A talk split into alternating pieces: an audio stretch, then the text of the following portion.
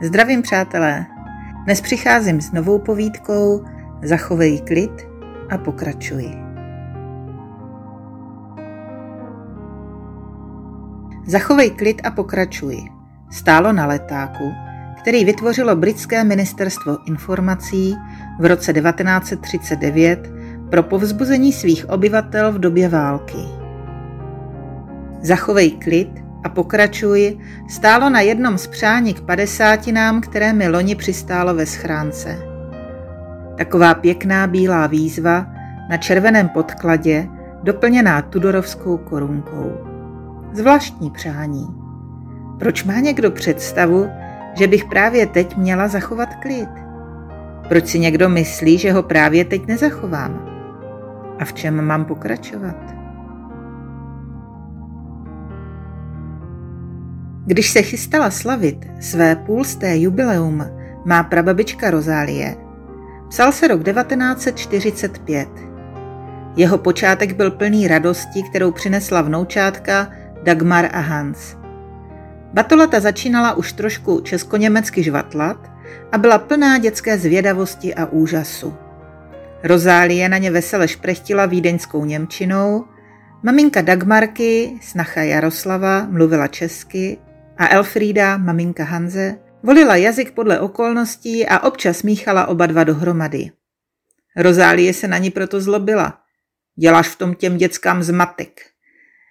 Dětem to bylo nejspíš jedno. Důležitý je tón a ten byl většinou vlídný, laskavý a milující. Další Rozálínou radostí byl konec války a naděje, že se dětem domů vrátí tátové. Zeď Hans, německý voják, zmizel někde na východní frontě. Kdyby padl, bylo by to bolestné, říkávala Rozálie, ale nějak bychom se s tím nakonec smířili. To, že je nezvěstný, to střídání naděje a strachu o něj je mnohem bolestnější. Syn Vilém bojoval proti Hitlerovi někde na Balkáně. Zprávy od něj přicházely sporadicky nejrůznějšími prapodivnými cestami. Rozálie si odmítala připustit, že lidé, kteří je přinášeli, ohrožovali ji, její děvčata i ty dvě malé děti. Pro ně to byly poslové dobrých zpráv o tom, že syn žije a bojuje na té správné straně. Za Československo, za spojence. Dobře se rozhodl, dobře jsme ho vychovali. Ubezpečovala se každý den u obrázku svého zesnulého manžela Ludvika. Přišel 29. květen 1945. Den, který všechno zvrátil. Rozálie od rána balila kufry, pak je zase vybalovala, přeskládávala a znovu balila. Pečlivě rozmýšlela, co vzít a co ponechat doma. Nevěřila, že z Brna odchází navždycky. 20 kilo na osobu, když ani nevíme, kam jdeme a na jak dlouho. Plíny vem všechny, ty se budou hodit vždycky, otočila se k Elfridě. Z oblečení jen letní věci, do podzimu se to snad vysvětlí a budeme zpět. Ty lahve s mlíkem, tu nech pro Dagmarku, ty ještě kojíš, to je výhoda. Ušetříme 2 kila na něco potřebnějšího. Tohle je strašný omyl, lamentovala. Vždyť jsem jim říkala, že můj syn bojuje za Československo. Až přijede, ukáže jim všechny dokumenty. Nezajímalo je to. Říkám jim, vždyť my nejsme žádní Němci, naše rodina je původem z Vídně. To je prý jedno. Mluvíme německy, tak jsme prý Němci. Mein Gott, půlka Brna mluví německy. Rozálie se na chvíli odmlčí a po chvíli pokračuje. Jary, ráno jsem ještě vysela tu mrkev, petržel a řetkvičky, nezapomeň je pravidelně zalévat. A za 3 týdny je protrhej, pěkně na 2 prsty a tím vyrostou pořádné kořínky.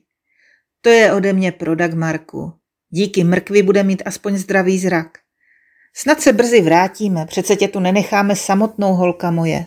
A to jsem jim taky řekla, že tvůj otec byl legionář a teď padl při pražském povstání a že tu zůstanete úplně sami. Jak kdybych mluvila do zdi. Neboj, já se nedám, nenechám vás tu jen tak. Tohle se musí vysvětlit. My jsme přece nikomu neublížili.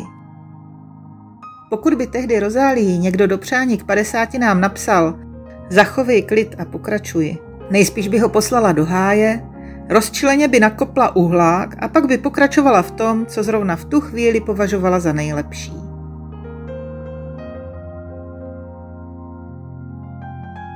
Píše si rok 1968 a svou 50 se chystá oslavit moje babička Jarka. Politické uvolnění pražského jara umožnilo cestu do Vídně. Konečně se setká tváří v tvář s Elfridou. Čeká je důležitý rozhovor. Z dopisu se nedalo vždycky vyčíst, co všechno se za tu dobu událo. Pokud vůbec nějaké přišly, byly rozlepené a dlouhé pasáže v nich začerněné. Jarka z nich vyčetla jen to, že jsou všichni v pořádku a žijí ve Stuttgartu. Přes úřady se snažila spojit s manželem. Bylo to důležité už kvůli dcerce. Tvrdili jí, že ze strany otce není zájem. To vůbec není pravda, že Vilém neměl zájem, rozčiluje se Elfrida. Byl naopak hrozně nešťastný, chtěl vás vidět, jenže ho odmítli pustit přes hranice. Jednou, ještě v 45. se mu prý podařilo tajně dojet až do Brna. A tam ho zatkli a odvezli zpět na hranice, prý z dobré vůle. Mohli ho zavřít nebo zastřelit a slíbili mu, že to při dalším pokusu udělají. Jarka si povzdechla. Naletěla jsem jim. Věřila jsem právníkům a všem těm úřadům, že pro nás dělají maximum. A oni mě dotlačili postupně k rozvodu. Sklopila oči. Kdybych to jen věděla. Ty za to nemůžeš, Jary. Doba byla pitomá. Vem si to z druhé strany. Máme krásné, chytré děti. Vyřídi Dagmarce, pardon, Jarušce, že jí moc gratuluju k tomu červenému diplomu. A to mi prosím tě vysvětli, proč jste ji přejmenovali. Tvrdili mi, že je to germánské jméno a že nevypovídá o naší skutečné lásce k Československu. Já byla tehdy ochotná udělat cokoliv, aby k nám Viléma pustili. Aha, my vůbec netušili, jak si tohle máme vysvětlit. A co malý Honzík? Hans? Hans si dělá doktorát v New Yorku. Vyrostl z něj chytrý chlap, to by skoukala. A to si všichni mysleli, že po tom strašným pochodu bude blbej až do smrti. Proč? Co se stalo? No to byla velká legrace. Vždyť jsem ti to popisovala v tom prvním dopise. Tak to je asi jeden z těch, který jsem nikdy nedostala. Původně to vypadalo, že s tolika věcmi a kočárkem nebudeme schopné dojít ani na seřadiště na Mendlovo náměstí. A to jsme netušili, co nás čeká dál, dává se do vyprávění Elfrida. Řekli nám, že půjdeme pěšky až do Pohořelic. To bylo nepředstavitelné. Nikdy jsem neviděla mámu tak zdrcenou. Řekla, že není schopná dojít ani ke svratce. Natož, aby ušla 30 kilometrů. A nikde nikdo, koho bychom mohli poprosit o pomoc. Kolem byli jen staří lidé, ženy a malé děti. O tom jsem slyšela. Myslela jsem na vás, jak to zvládáte. Prý vám lidé chtěli pomoct, ale báli se zbrojováků. Jo, tak to měli recht. Z těch testosteronů se přes noc stali urputní vlastenci. Ještě v dubnu se mohli přerazit pro Hitlera a teď. Radši nechtějí vědět, co tam páchali. Nakonec jsme došli až do Rajhradu. Na máti docela výkon, ne? Usmála se. Jarka na Elfridu nevěřícně pohlédne. Ta holka si dokáže udržet dobrou náladu i ve chvíli, kdy jim šlo skutečně o život. A co bylo dál? Máti už byla opravdu vyčerpaná a nějaká paní v Rajhradu jí nabídla džbánek s vodou. Jeden z těch zbrojováků to uviděl, džbánek jí vytrhl z ruky a rozbil ho o zem. Další ji začal nadávat do kolaborantek a z pistolí ji zaháněl od cesty. Blbno. Byl by schopen někoho zabít. V tu chvíli tam zastavili ruští vojáci na náklaďáku a ptali se na cestu do Brna. Pak nás a ještě pár starších lidí naložili na korbu a ptali se těch mladých ze zbrojovky, kam nás mají odvést. Prý do Pohořelic. A co se teda stalo s tím malým Honzíkem? No počkej, teď to právě přijde. Chudák Hans poplakával celou dobu, ale v tom autě se mu vůbec nelíbilo a řval na celé kolo. Rusové z něj byli strašně nervózní. Pak zastavili a jeden vlezl za námi na korbu. Já ti měla takový strach, že nás z toho auta vyhodí. Tak mu vysvětluju, že Hans má hlad a já asi v tom stresu přišla o mlíko. A on ti vzal takovou tu vojenskou butilku a ze sudů, které vezli, do ní načepoval červené víno.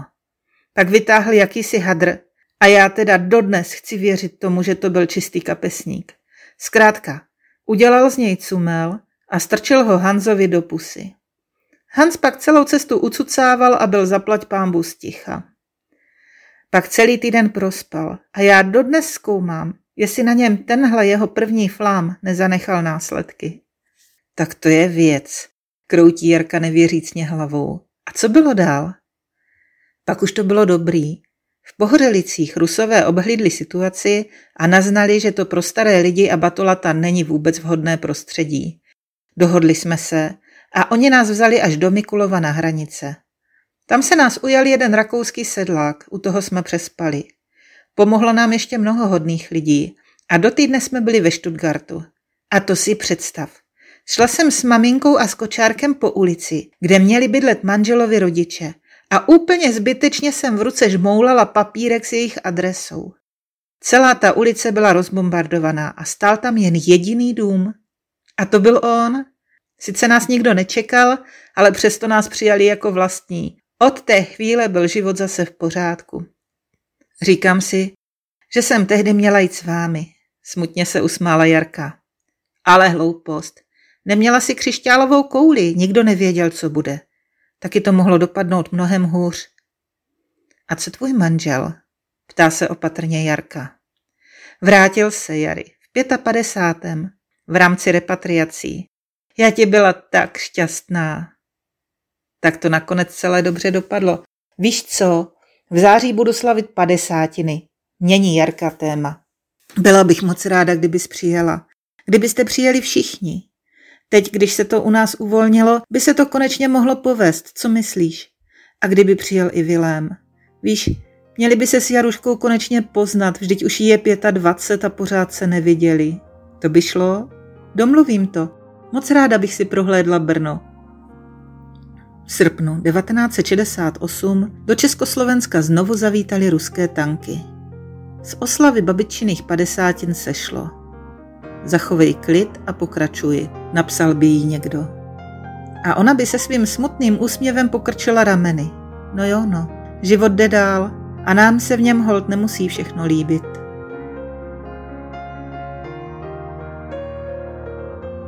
Píše se rok 1993 a 50 se chystá oslavit moje máma. Na září plánujeme velké setkání, na kterém se setká babička Jarka, děda Vilém a teta Elfrida se strýcem Hansem. Počátkem roku umírá Vilém, aniž by se stihl s mámou setkat. Z kraje léta ho následuje babička. Nebylo jim dáno promluvit si spolu z očí do očí. Smutné období. Koncem srpna jsem u mámy na návštěvě.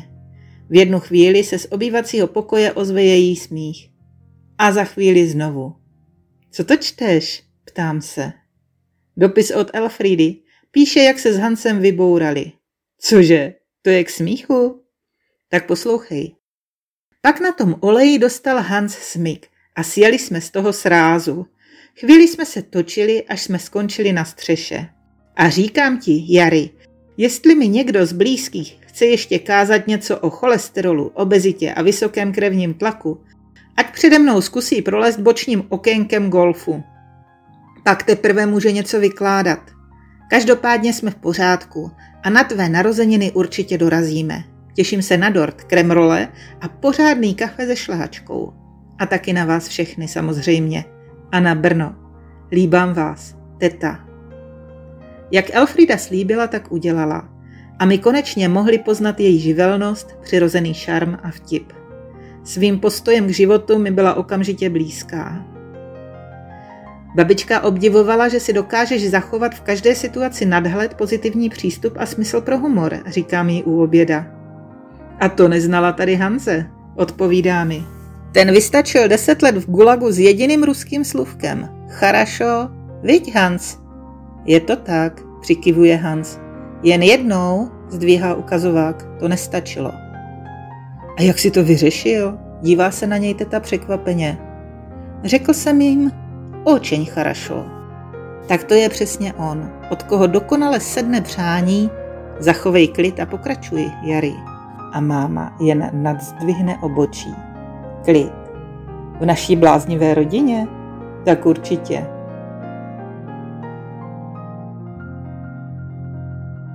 Své 50 jsem loni zvládla oslavit bez problémů.